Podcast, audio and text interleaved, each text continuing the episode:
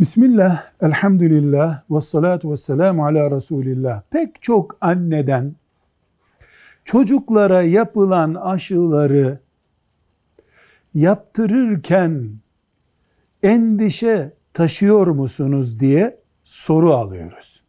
Hepsine topluca cevabımız şudur. Biz ne yazık ki bu yaşadığımız hayatta bize verilen ilaçların ve çocuklarımıza yapılan zorunlu aşıların içeriğine vakıf olamıyoruz. Bu aşı gerekli deniyor. Yapma ihtiyacı hissediyoruz.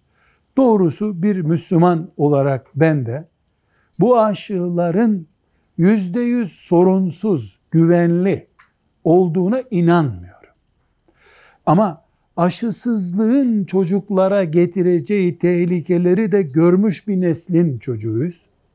Dolayısıyla Allah önümüze aşı diye bir nimet çıkardı.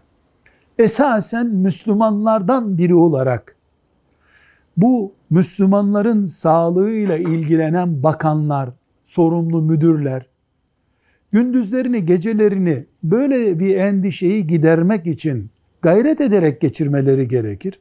Bizim de Müslümanlar olarak sağlık yetkililerinden, bakandan, üst yetkililerden ne kadar güvenle bize bunu veriyorsunuz?